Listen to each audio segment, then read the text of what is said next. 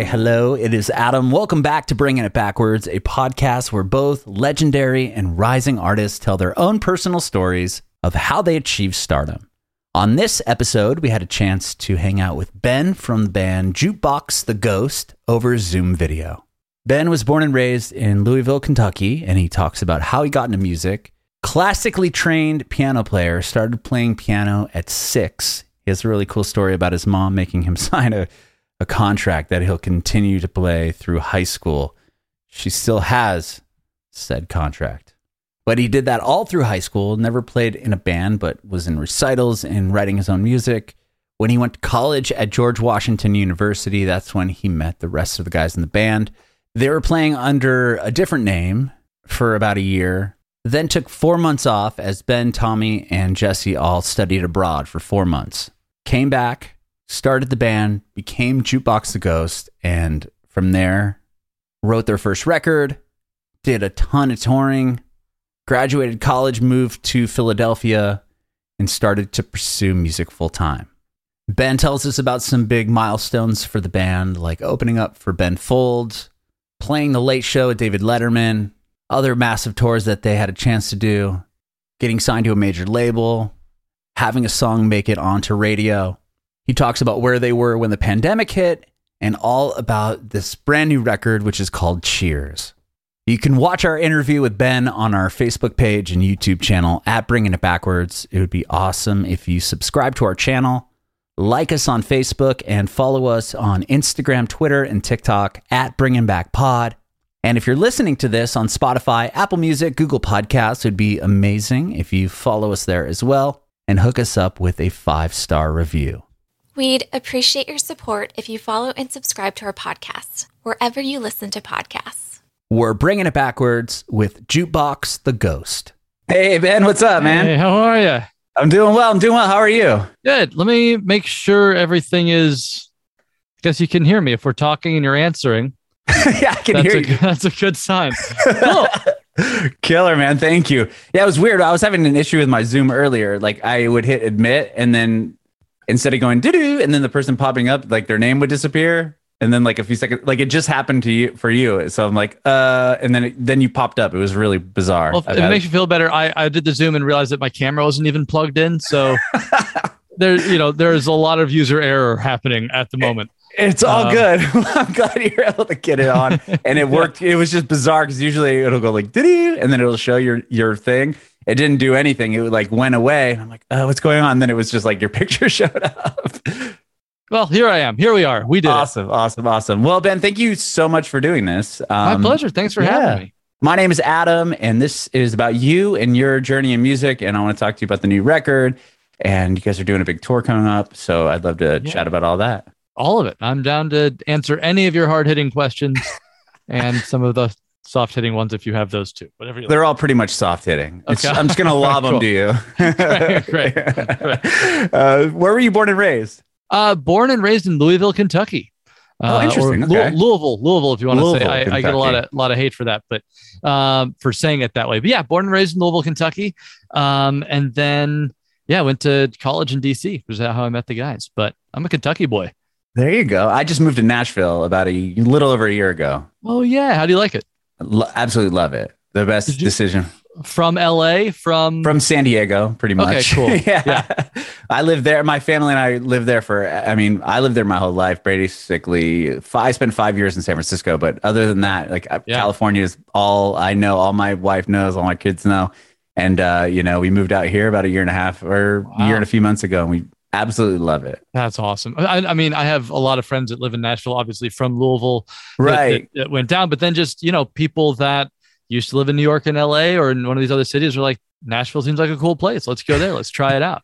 Yeah, just being from Kentucky. You're in what, an hour, maybe a little bit more. Was it like 3 hours? I think it's like 3 hours. Yeah. Oh, from Louisville. The border's through. An hour or something. I can't remember. I remember just getting to Kentucky fairly quickly. You can get to the boonies pretty quickly, but then it takes a while to get to Louisville. Okay. Well, what was that like growing up there? It's just sort of a regular suburban growing up. It's funny. Grew up in the suburbs and played a lot of piano and I guess from a context standpoint, like I was all classical piano all the time. That was my growing up. So, you know, I had my like neighborhood friends and I did like the normal childhood thing, but I was never like part of the Louisville music community. Like I didn't start a band till I got to college. It was all very serious classical training. Like that was my whole world.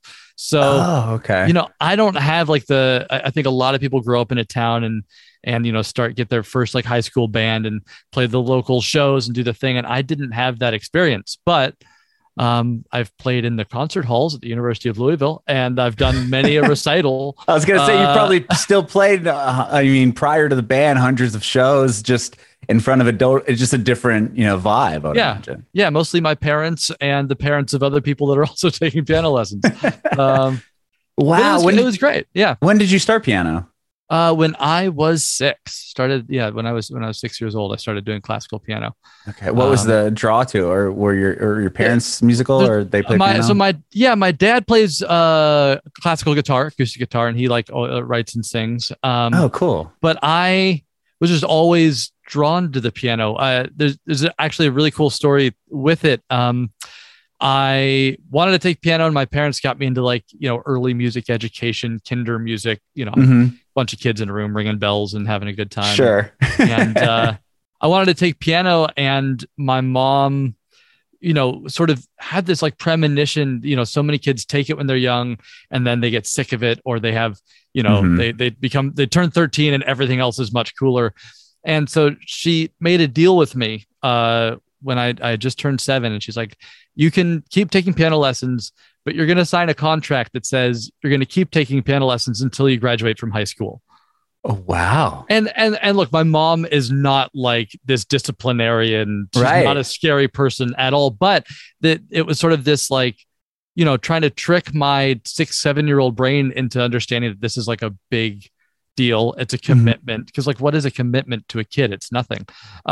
You know, because then you can just have the option and be like, I'm done with this. Yeah. And now she has that to kind of hold you accountable. She still has the little piece of paper with my ex on it. So yeah, I started taking lessons and then it was everything. And I practiced hours a day. And I remember even in middle school, talk about this a lot because I'm a huge soccer fan. I play soccer all the time now. And I loved it then, but my piano teacher said to me, she's like, you can't do a sport and piano. Piano is your sport. You can't go home and practice 3 hours a day if you're also playing soccer 3 hours a day. So that piano became my sport. So I was doing that 2-3 hours a day instead of being on the soccer team. That's interesting. Yeah. I have a son that's 6 and we got him a drum set in when COVID it first started and everyone was stuck inside and my son's got all this energy and he used to play, he plays baseball still, but he was doing this baseball thing that they had to stop doing. So I'm like, okay, we got to get him something to do. And we bought him an electric kit. A friend of mine recommended it. So we got him that to not drive the whole neighborhood wild, but he played it for a bit and he kind of just wasn't super interested in it until we moved here and we got him a drum teacher and now he loves playing. Yeah. But we also have a keyboard. My older son was taking keyboard lessons on piano and he just kind of, same thing. He just got sick of it. But my younger son will go over there and play like a lot more, like he's like interested in it. So I'm like, I need to get him into lessons. Yeah. But I like that contract thing.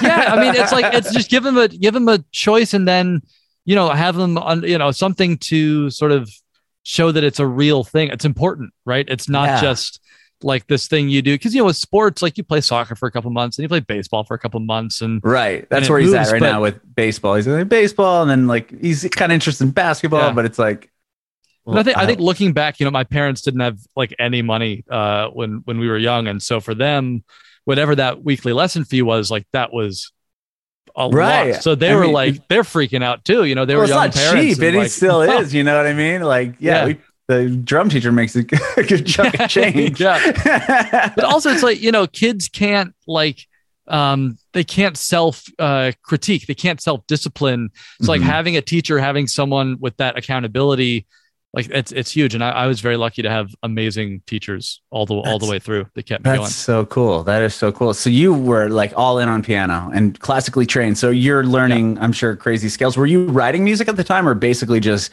going off what you were reading? And I started writing when I was like 10, 11, 12. And it all came from playing classical music and then starting to improvise off of it or steal a progression from a Beethoven piece that I liked and just I was just always trying to figure out what was happening and take it and adapt it and adapt it and adapt it. And it was something my teachers did not like.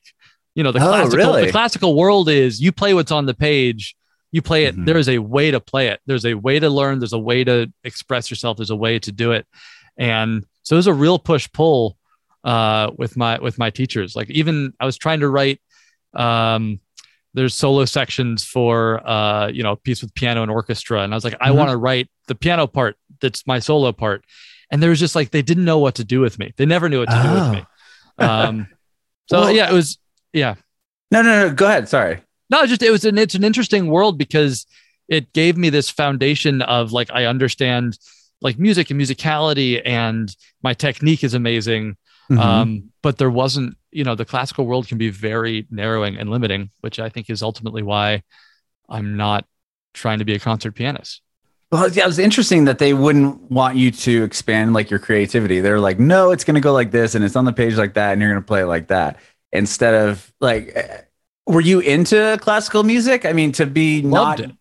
Yeah. To not want to go there and be like, I want to learn how to play, let it be or whatever it may be, just not into the actual classical music, but that's cool. No, I never, it's so funny. I would never have thought, and it didn't even occur to me till you just said that, to bring a pop song to a teacher and be like, how do I play this? Oh, okay. It never occurred to me.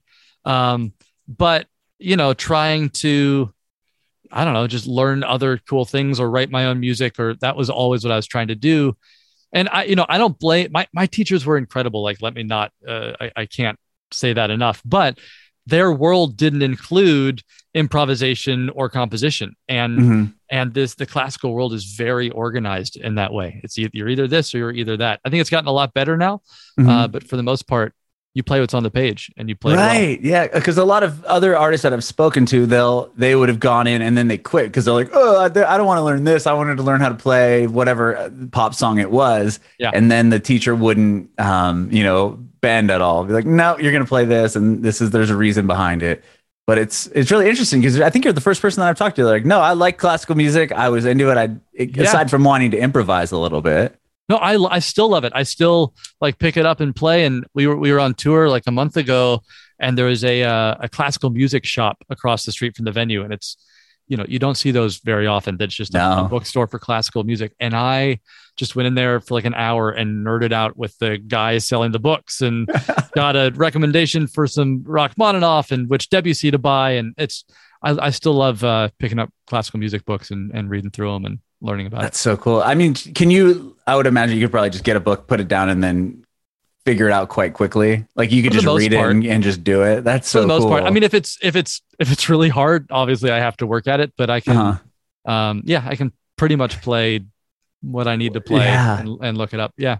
That must help quite a bit when writing music. 'Cause what notes go with what, like as far as theory goes. Yeah. I think it's a blessing and a curse. Because I can envision what the notes can be and where it can go. And sometimes you just got to write a song with two chords and not worry about all the others. And and I'm always like, yo, what if it did this? Or we modulated here or added this, and there's a time and a place. So sometimes I think because I love like the music of music, I can be an overwriting sort of a person or overarranging. Well, what I love about your band with Jukebox the Ghost is that you have those parts like the more chords and singing, and then like it'll just break into like this crazy piano part, like on the new record. There's a lot I can't do, but it's like there's a lot of like really fast piano playing, and then it goes, and then there's a guitar piece over it that kind of like mimics it. Like it's really cool. Thanks. I mean, we're always trying to sneak it in, and it's actually a lot to Tommy, the guitarist's credit. He'll write a song and be like, hey, you have to do something insane right here. Like you just have to go okay. So he's like, there's 4 bars here. And then for this section, I just want you to go crazy. So go write something. And that's where I get to do these big arpeggios and have a moment. And that's cool. Yeah, it's fun to be, you know, there is an appetite, but a limited appetite. Like I couldn't just play insane chords and arpeggios all the time. I wouldn't want to hear that either. So I think you just got to pick your moments where, you know, sure, you've earned a minute to go a little crazy. Okay. When did you learn that you could sing? That's a good question. I think I believed I could sing at like 25. Oh wow, it took that long. I know that's weird, but yeah, I was a super late bloomer.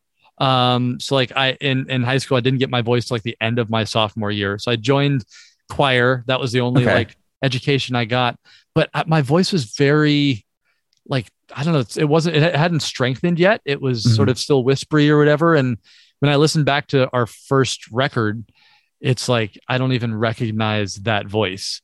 And then something happened around, I don't know, like 24, 25. And I started to be able to sing what I wanted to sing and what I heard. Mm-hmm. And that felt really cool. But you were singing in the choir, like growing. It wasn't like you only did piano. And then at one point you're like, oh, I should probably, if we're going to do a band, I should probably learn to like, no, I mean, I was always singing, but I wasn't singing in front of people. Oh, okay. So I would sit at the piano and sing, and I'd write songs, and I knew that, I don't know, I just always believed, I think it's like the late bloomer, didn't have friends at the beginning of high school attitude, where I was like, I know that I am more capable or cooler or able to do these things. It's just no one else knows it yet. And I felt that way with singing. I was like, I got to get there, and I got to keep singing, and I got to figure it out. And one day I'll be there. One day I'll be doing this for a living. Yeah. That's cool. So you end up going to college, and that's where you met the rest of the guys in the band. But did you go for music? I went for politics. Oh, interesting. And that lasted all of about 2 weeks. And I found everyone that was doing politics at the university to be just so obnoxious. I didn't want to be with any of them ever. Okay. So yeah, I went to George Washington University in DC, but I had a music scholarship. So I was in the department, and then just fell in love with the professors there, and they let me do whatever I wanted. So I was doing jazz performance and classical composition and playing in the band and just giving it a go. So when do you guys form the band? Like, were you had a name prior to, oh, we did. Yeah. So you got your research in a little bit, but I mean, you start a band. How do you guys meet? I mean, you said you had never like really sang in front of people, and now you're going to present songs. Yeah. What was that? Like the first time you'd show people songs? No, I mean, to be fair, I had sung like, I'd done a handful of songs on my own, but never with a band. But freshman year, Jesse, who's the drummer in the band, there's a drum kit behind me there. He often plays it. He lived next to me in the dorm, freshman year dorm. Oh, okay. And so we just started playing together. And there was another guitarist, Tiago, who we like to talk about, but Tommy doesn't like to talk about. He moved. He was Brazilian. He moved back to Brazil after our freshman year. And Jesse and I had been playing in this band, which was called the Sunday Mail. Mm-hmm. And Tommy had put up a flyer looking for a band to play with. I think he said, I want to make a band that sounds like Fish and the Flaming Lips. I think that was his reference point. Which I was like, that's not us, but whatever. We need to play with somebody. Sure. And he was the only other guitarist we ever played with. And then it was the three of us that sophomore year, and just started playing every show we could, and, you know, flyering every dorm room and playing benefit concerts. And I'm sure anyone that was at that school at that time was sick of going to some outdoor event and seeing our name on the bill and hearing us play. So it started off with, you know, the first three of you guys, and that was Sunday Mail. Did you keep that name in those songs when Tommy joined, or did you? We did. Okay. Yeah, we made him learn those songs and the parts that the other guy, the other guy wrote. But then our junior year, we all studied abroad and took a break. And when we came back, we decided like, okay, let's get rid of that, shed the old skin, get rid of the old band name, and come up with something different. Came up with Jukebox the Ghost, and that's where we are. And that was back in 2006. Oh, wow. Where did you study abroad at? I'm curious. I was in Bristol, England. Oh, rad. A little cool little town in the southwest of England. Okay. Loved it. Just to experience that. And then just to have an adventure. I have some family in England, and it seemed like a nice place to go. And I spoke the language, which was cool. And yeah, and I honestly, I got there and I thought it'd be a full workload. I went to class 2 days a week for a total of 5 hours, and I was just left alone. Oh, that's so awesome. It was just like 4 months of just being a person in a different country and traveling around. And I had the best cool time. That's really cool. And then you get back, you guys reconvene. You obviously wanted to keep playing. So you're only there for 4 months. It wasn't like a full year. No. It's just like all of our, what would have been our spring semesters. Got it. Okay. So yeah, we guys back, all different parts of the world. Yeah, we all spread out. So Tommy, a guitarist, he was in Rome, and our drummer went to Melbourne, Australia. Oh, okay. So we really didn't talk to him. Sure. But it was nice. I think we all sort of like, I don't know if that's true. I knew that I wanted the band to be a thing, and I don't know if they were completely convinced at that point. But it was nice to go have some space and think about it. And then when we came back for our senior year that fall, we actually, our manager, who was still our manager, we had met him the year before. He would have still been in high school at that point. Oh, wow. He's like, he convinced us to let him be our manager. And he was like, you all have to make an album. So, and he's in high school. He's like, he would have just been, he's finally in college at this point. But okay. He's always been this kind of a guy. That's awesome. And yeah, he opened a show for us in our cafeteria. That's how we met him. Oh, wow. And but yeah, so we made our album over the Christmas break in Raleigh, North Carolina. I think we did the whole thing in 6 days. Wow. And that was that. And so you put the record out independently, and try to play still more shows just around DC, or are you like, we need to hit the road? Yeah. So something at the end of our senior year, something happened and people started coming to shows that weren't just our friends or people we had begged to come. Okay. Some sort of critical mass had switched. And so I remember we played a show at a bookstore in DC, and we thought that 30, 40 people would show, and 200 people showed up. And we're like, wow. Oh, this is cool. And then we did an album release or an EP release show at the end of the our senior year, and sold out a great club called the Black Cat, which is like a 500, 600 person room in DC. Whoa. And we're like, I don't know. I was just thinking, okay, if we can do this here, surely we can find a way to do this elsewhere.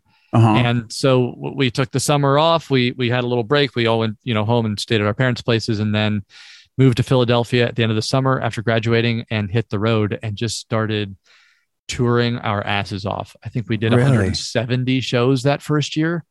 Wow.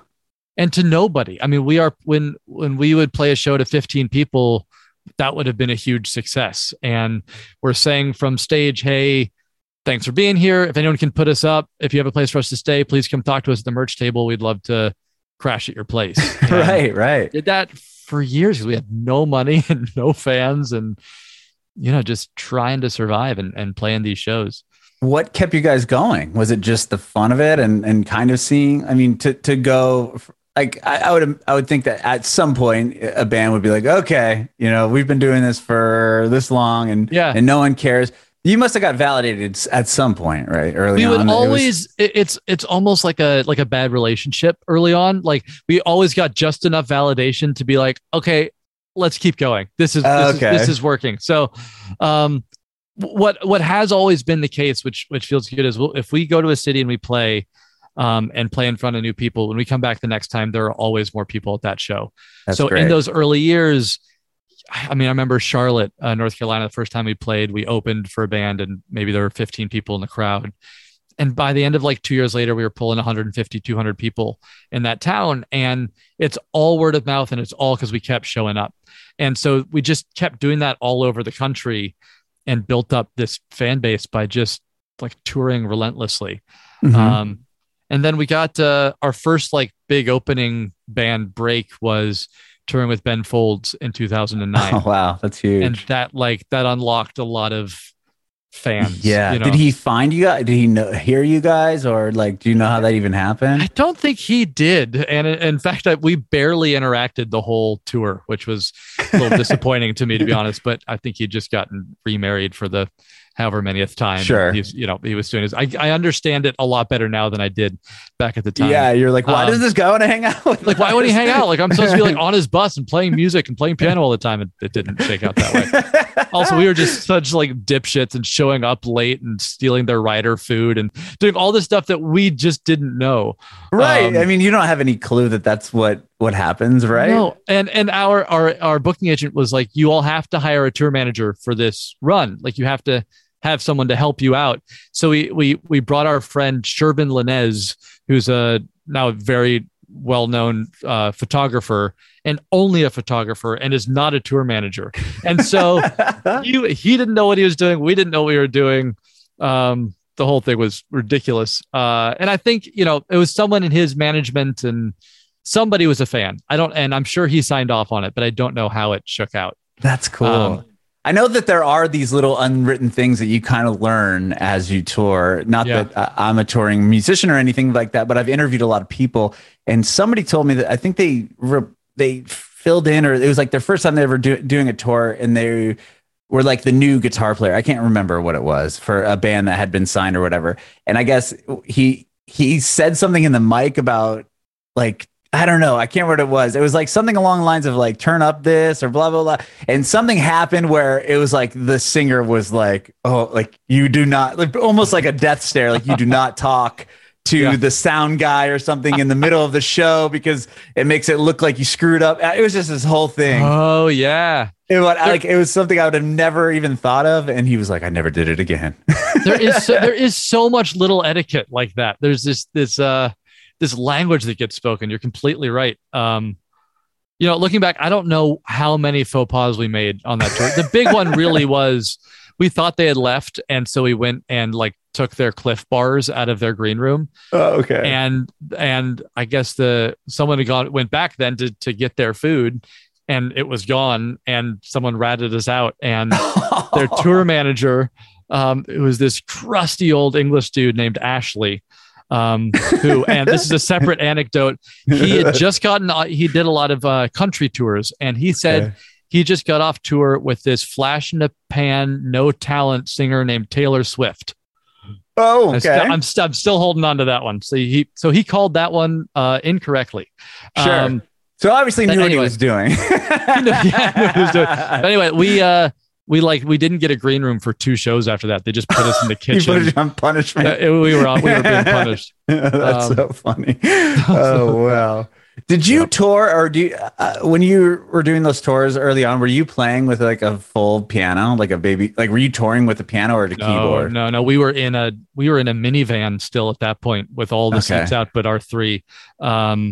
So no, it was just a keyboard with an X stand and a keyboard that a synthesizer that I had stolen from our music department at the university, that was held together by duct tape.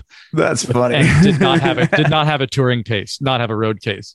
That's hilarious. We should not have been let out of the house. We didn't know what we were doing. I only asked that because Andrew McMahon is on your record, who I've had a chance to interview a couple of times, and I remember him telling me when he was doing something corporate.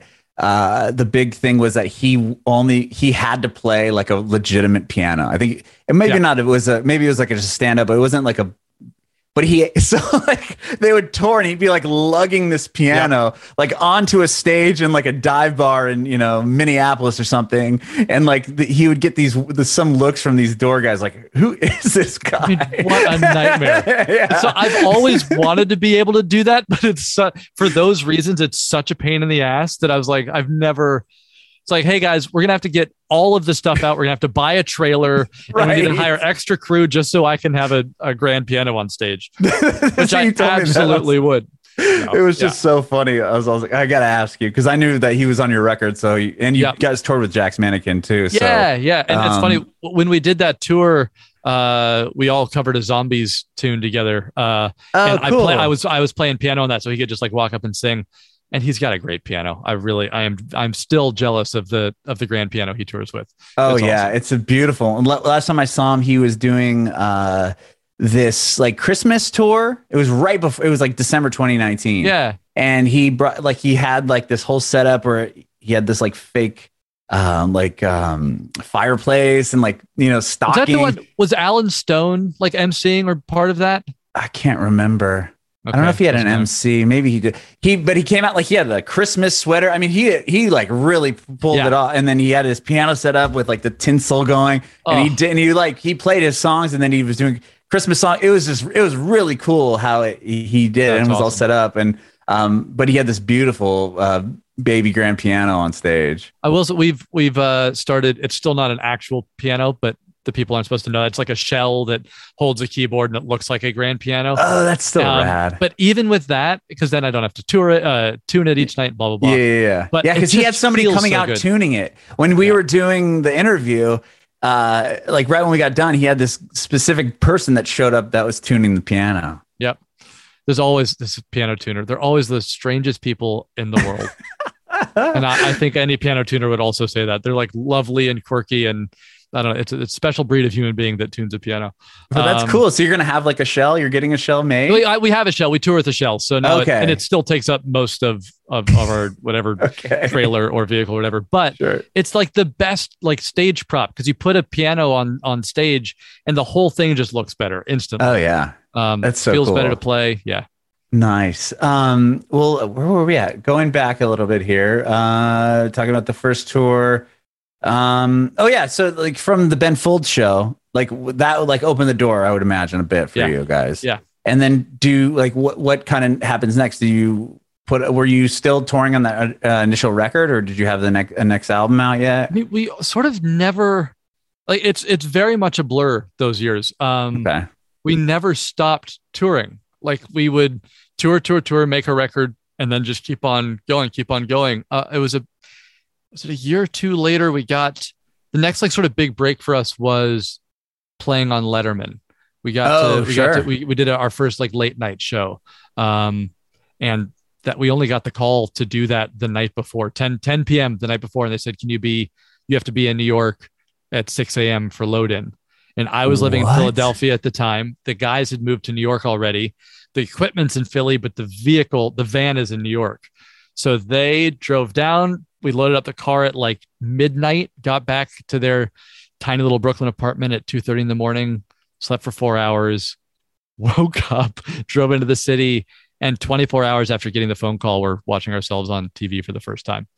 Oh my gosh. Is that how it usually happens? No, I think that was an exception. I think somebody canceled and we were on a short list. That's so amazing. So they call you, hey, you want to be on Letterman? And you're of course. And then you have to just put all this. What if you weren't? What if you're in L.A.? You just are. We wouldn't. They would have gone to some other, piano pop band. I don't know who. Oh we my got gosh! Yeah. It just it happened that quickly. I remember got the call from our manager, same one that we met when he was in high school, and he was like, "This might happen. Can you do it?" And I was like, "Obviously, let me know." And I don't know if other artists you've interviewed feel this way, but for me, good things almost never happen. It's always about to, and it's always this could, or you might get this tour, you might get this thing, or you might get, and sometimes it works, but most of the time it's just I always hear a lot of no's. A lot of no's, or a lot of maybe, and who knows. So I remember just getting in the shower and thinking this probably won't happen. And getting back out and having all these missed calls and texts. And it was you got to get to New York. It's happening. Wow. But it was crazy. Was it difficult to to play at 6 a.m.? So are you just on the stage? That was just a load in. I think we still did the show. We loaded in, built the set, built the music, and we're probably sound checking by 10 a.m. And then waited around in the afternoon, and then did our show at, I think they tape it 4 in the afternoon. Yeah. Okay. So you did it it wasn't hey, come in and then do a quick thing. At least you got to play with. That was still part of the whole thing. It was terrifying. I mean, oh my gosh! Not only that, on lack of sleep, I would have made me even more anxious. Super anxious, and we didn't know how crazy this was at the time. But the guest before us was a guy named Donald Trump. And and it's funny, he was not the person he is the person he is now, but at that point he was just I don't know, talking about his tie collection, but he was just getting a little political, and it was weird. And I remember very distinctly being in the green room and waiting to go on, and watching him. And we were all thinking, like, everyone's going to turn the channel. This is some just crazy shit. Like, this is like weird and political. And we all thought this is, but anyway, it worked out fine, but it was very strange that looking back, like that's who we were paired with. Okay. That's crazy. Yeah. Oh my gosh. Wow. And yeah, to think years later, he's the president of the United States. Like he went out before you. Yeah. Wow. Wow. Okay. And then I did see you guys, or you said, or somebody said, that Safe Travels was kind of like a turning point for the band too, as far as like lyrically and like how were you taking a different approach or something? Yeah. That record, we made that record in Brooklyn, with a very good friend and producer named Dan Romer, he's like a major film scorer now. He did, I don't know, what has he done? A lot of TV shows, doesn't matter, but super talented dude. And we made it in his little 1-bedroom apartment in Brooklyn. But that was like, I don't know. I think we made that record, had time with it. We're working on, like, Jesse had just lost his father. I had lost my grandfather. We were going through like real world shit for the first time. Okay. I think we're not just like these idiots in college, you know, nothing matters, whatever. Like, right. I don't know. We were grappling with the real world a little bit. And so I think we're trying to find ways to like put that into the album and write songs that felt a little heavier. Okay. And well, real quick, just to jump back to where you said that you said you felt like you found your voice at 25. What album was that? Was that album? Yeah, that would have been around that album. Okay. Yeah.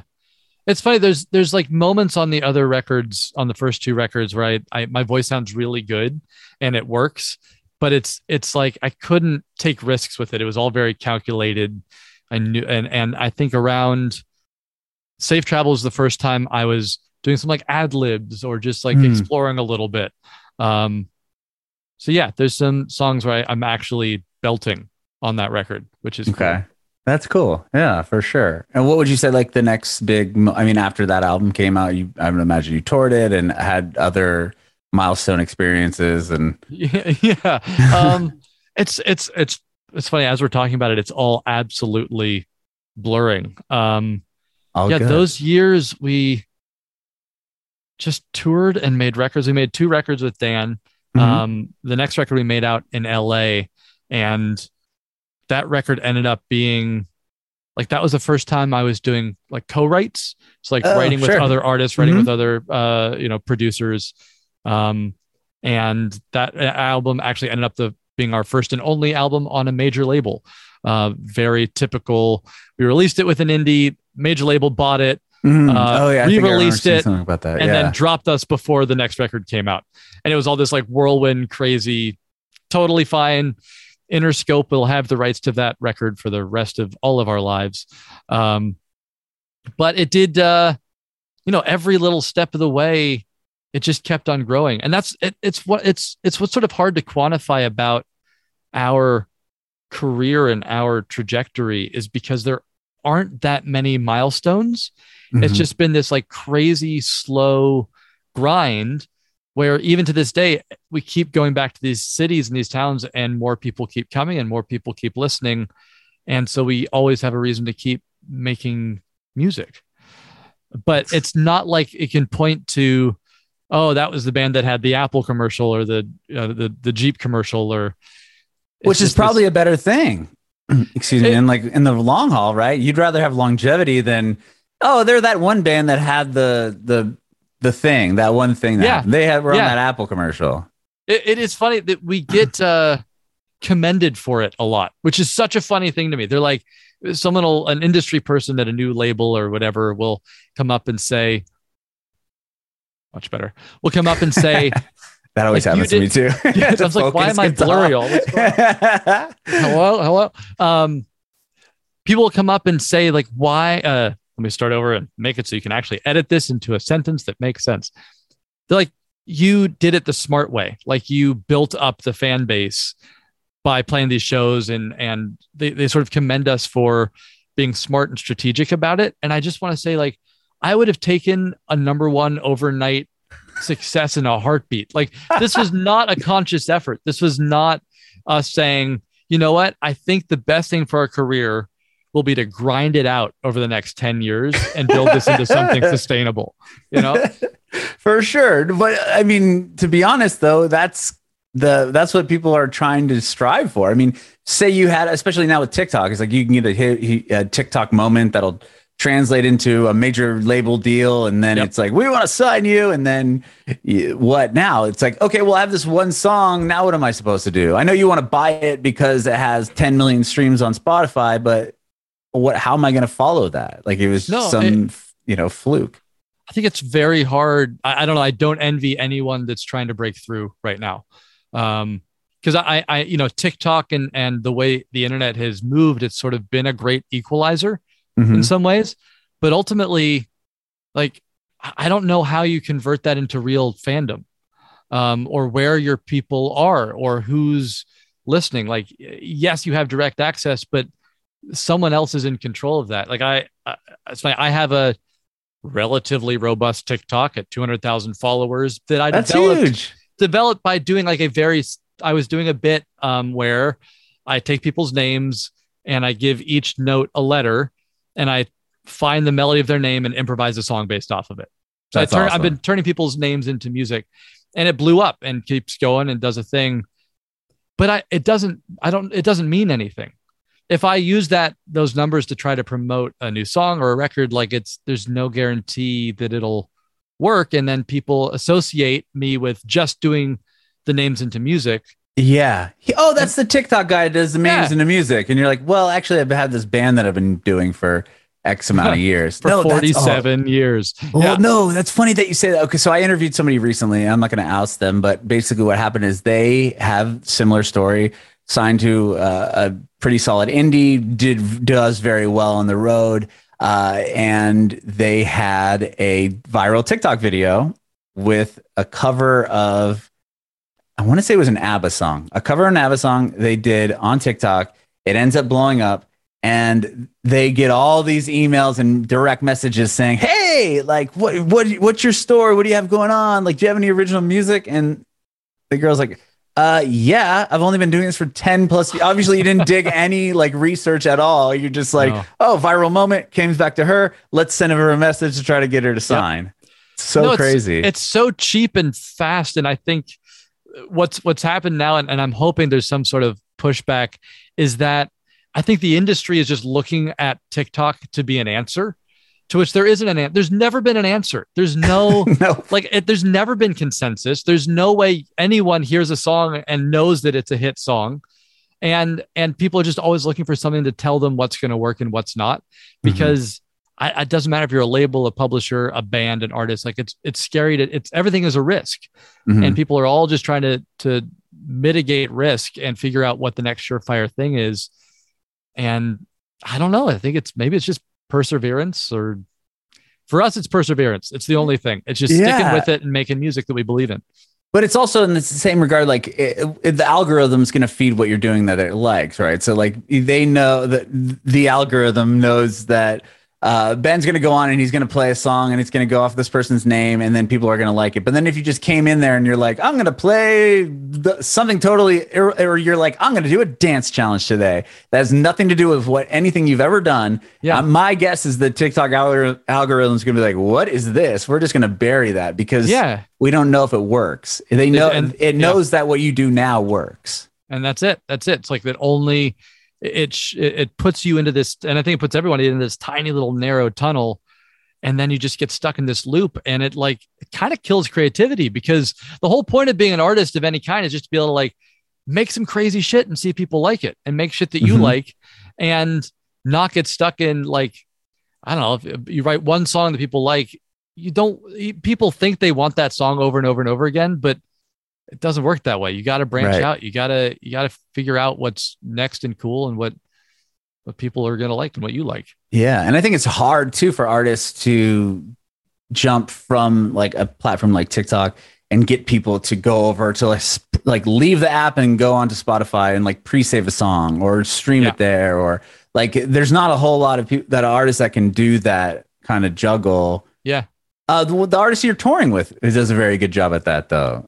Karuk, she's crushing it. She kills it on. I've interviewed her before. She's really. I the her website is the, when I saw her website, I was like, this is the funniest thing I've ever seen. Yeah. I don't know if you've been on. She has like her own game and everything on there. Oh no, like, I haven't dug that far. Oh no, man, I love her videos. I love her music. And I got to see her open for a band a couple months ago in New York.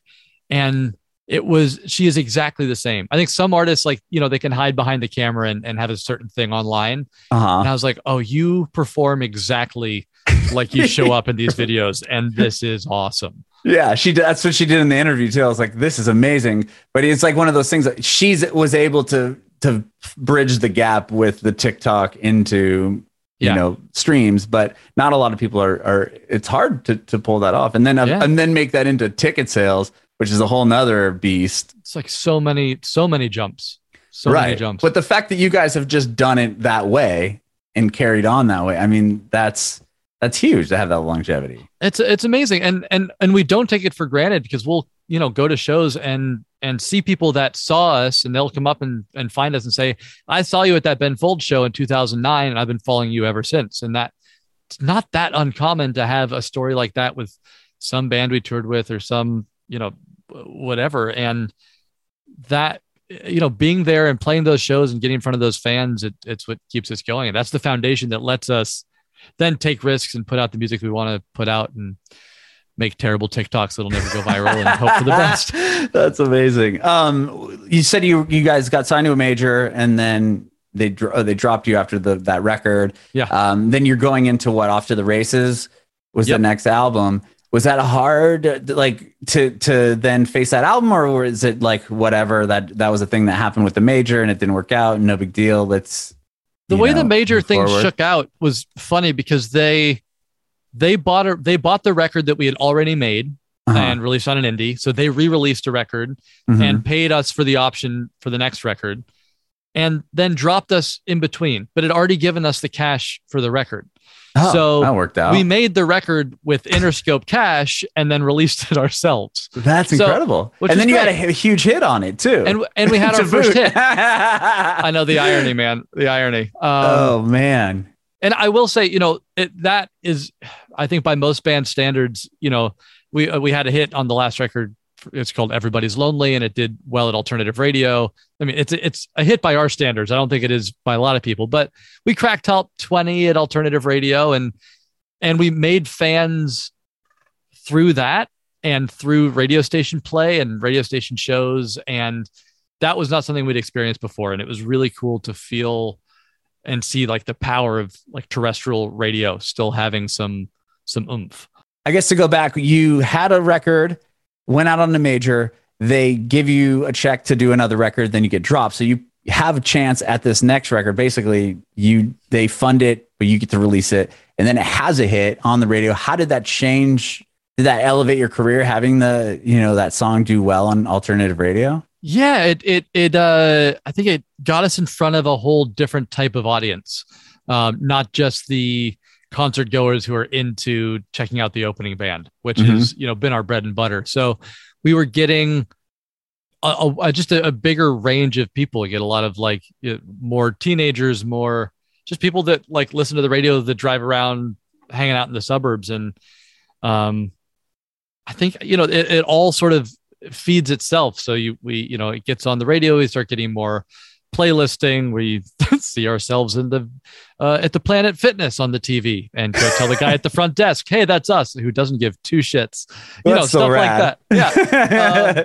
So, you know, it's just every little success like that opens more doors. We were doing more festivals and alternative radio station outdoor concerts and all these, like, cool things that got us in front of new people. And anytime we can get an influx of people coming to the shows, because we really believe if we can get people to a show, they're going to keep coming back, because the live show is really that's our sell. That's our ultimate sell. Sure.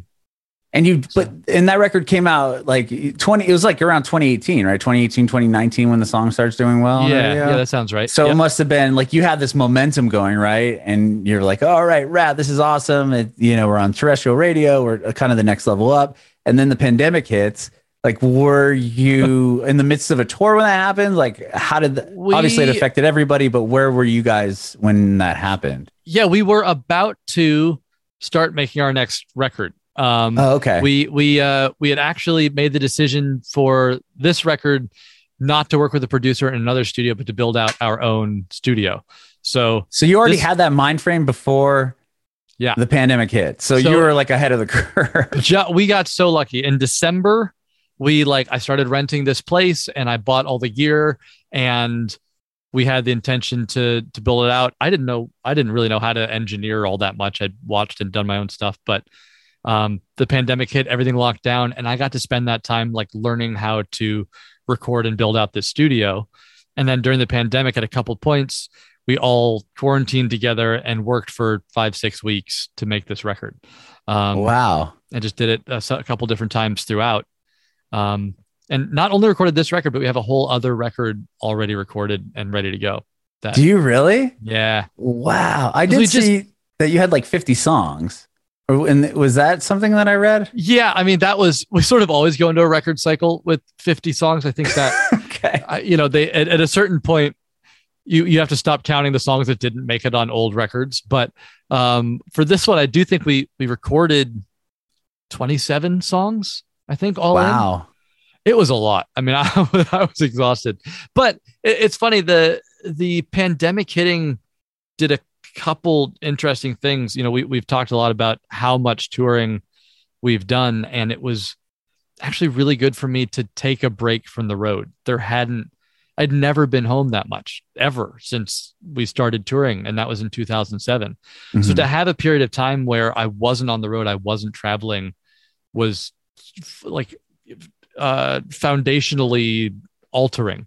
I was like, oh, this is a different way of existing. I can build a routine. I can take some more risks. I can work on some projects that I wouldn't otherwise be able to work on. And we can spend time on this record just working on songs that if we were paying $1,000 a day to be with a producer in a studio or whatever it is, mm-hmm. we'd never take the risk on. So we ended up with some songs that are weirder, cooler, more complex than I think we would have if we had done the record in the way we'd done them in the past. Mm-hmm. I love the album, man, from start to finish. You put it on and I feel like I should be showing up to in a theater to some Broadway show. It's just yeah, it's big, it's a theater. Yeah. It just has this vibe that right when you turn it on, you're wow, I could see this being a musical or not a music, I don't know, some theatrical show that's going to accompany this. 'Cause it's just that big of a sound. I mean, look, I think we have been leaning into the theatrical part of it. I think for many years, we sort of shied away from it or thought we weren't supposed to, but no, let's get weird. Let's get theatrical. I've actually started writing for musical theater. I have a couple of musical theater projects in the works outside of the band. Oh, wow. I'm into it. Let's go. Let's see what happens, Yeah. 'Cause it's big. It sounds big right off the bat. And then, like I said, it has a lot of technical piano playing in it, but big vocal parts and big singing parts. And it's just such a cool, and not all of it's all the songs kind of sound a bit different. Thanks. Yeah. I mean, we really tried to give each one its own space, and, we have a lot of songs that flow into one another, I think, which adds to the sort of theatrical definitely adventure feel, because it kind of goes out and then into the next one. And you don't know when one song ends or another one begins. Right. Which, we come from a place where we just like making albums. So we want an album to feel like an album and it flows through, and which I love, by the way, just single, thank you. Right. But yeah, we had so much fun making the record and did it all in this tiny little backyard studio. So that's where the record was made. I love that piano too. The white seat and the, it's trashy killer. And I love it so much. It sounds terrible. It's just, yeah, it's it's one of those janky, and it's got a lot of mechanical sounds. And if you mic it close, it's all ASMR-y. I love it. I love it, man. It's such a cool piano. It looks so clean. That's funny. They're it's junky. I'm thinking that looks like a beautiful, super expensive piano. It was a $400 Craigslist Facebook Marketplace purchase mid-pandemic. Man. Because I was working down in the studio, I have another piano in my apartment that's a nicer piano, but my now wife is working up there, so I needed to get out, and I was working down here, and there's no piano, and I was like, how am I working in a space without a piano? So you got that thing. I don't know why I didn't invest in like a real piano, but I really am happy to have something that sounds like this unique. And yeah. And you use that on the record? Yeah. Or did you use your one upstairs? Oh, wow. We used both actually, went back and forth. So some of like the thinner, quirkier, more atmospheric piano sounds are this one. Mm-hmm. And then the cleaner piano is the one I have in my actual apartment. Amazing. And you had Andrew McMahon, like we said earlier, you toured with him before, and you did a song with him and he co-wrote it with you. Is that what I saw? Yeah, we wrote that together actually not too far, too long before the pandemic hit. So I was out in LA, we wrote the tune together. And when it came time to record it, I just couldn't get his voice out. Like the way he has such a unique way of singing and delivering lines. And I just kept hearing the second verse in the pre-chorus as he sang it. So I was like, I asked him if he would feature on it and sing on it. And he was obviously super happy and super down. Amazing. Did he send you the vocal or did he come and do it with you guys? No, he worked that's the only song on the record that we didn't produce. So that producer and also the writer on that song, Brian Phillips, was out in LA. So he and Andrew cut that together and then they sent it to me. Oh, cool. Yeah. That's a great song. It really is. Thanks. It definitely has that Andrew McMahon feel to it for sure. Yeah. But wow. Yeah. I think the record's incredible. And then you are doing a tour to support it. And then I saw that you're doing the Hallow Queen shows too. Yeah. That's become this whole other, it's brought on a life of its own. Which is such a cool idea. Yeah. So for those that don't know, we like, I don't know, 7 years ago, started doing this show kind of as a joke, but just for fun, called Hallow Queen. And we would play a set of our own music, like, 45-minute hour set, and then go off stage. I'd shave my beard, just leave the mustache, and we'd come back out dressed as Queen. Oh, you got Queen. that into it. Oh, we go full on. We do full costume, go for the mustache, and do a full hour as Queen. That's so awesome. On stage. And we just do it around Halloween. We do a couple different cities each year. And it's just turned into this massive, amazing party wherever we go. That's so awesome. And I saw that you're doing it on this tour, right? Yeah. Yeah. I don't know if it's been announced, but it is. Oh. By the time this airs, let's do this again. Yes, we are doing it on this tour. I think it's, I love it. Yeah, it's Salt Lake City. And Salt Lake City is the first time. We're doing Denver again. And I believe we're doing DC and New York City. Okay. Bummer. I saw you're playing Nashville. Yeah, but it's just a regular old Nashville show. But I'm excited for the regular old Nashville show. But I also was like, and then if they come out as Queen, that's going to be insane. I cannot do that 5 nights a week. Those vocals, they just kick my ass. I'm laid out. And you got to wait for your beard to grow back out too. Yeah, that bit really works once. So the first artist get to see it, or the first city gets to really embrace that, and everyone else just has to deal with the fact that you're gonna have it's either so a funny. Mustache or nothing. I have the mustache. It's like the 3-week period every year I have a mustache, and I'll go out into the world, and then other guys with mustaches it's like they give me a knowing nod. They're like, yo, you're in the group. And I want to be like, yo, I am not part of this club. No disrespect. Like, I love your mustache, but this is ironic, my friend. I'm doing this for a bit. So I was going to say, or they're like, we know that you only have that as a joke. They can tell. They can tell. Oh, wow. Well, that's rad. So you're doing 4 of those Hallow Queen shows, and then along with your set and a big headlining tour too. Yeah. It's fun that we get to play the new record and, get some fresh songs on that set list, and doing the full loop, full national loop. That's so cool, man. And you'll be here, I think, October. I saw the date, but October 3rd. October 3rd in Nashville. Yeah, can't wait. We'll be there for sure. Awesome. Can't wait to see you. Awesome. Well, I appreciate your time, Ben. This has been so awesome. Thank you so much. Thanks for taking the time and interviewing and asking good questions. And of course, this has been great. I love it. I have one more quick question. Yes. If you have any advice for aspiring artists, I think put all your eggs into TikTok. I think that's going to be the answer to all of your problems. No, that's not my advice. What is my advice? My advice is, I think take risks, don't be too precious, and get out there and play and perform for people. Like, get out of your comfort zone as much as you can. I've always thought you learn as much from a show as you do from a month in a studio. So get out and see what it feels like when you're actually playing for people and actually in a space, you know, sharing what you do with people who aren't necessarily expecting it.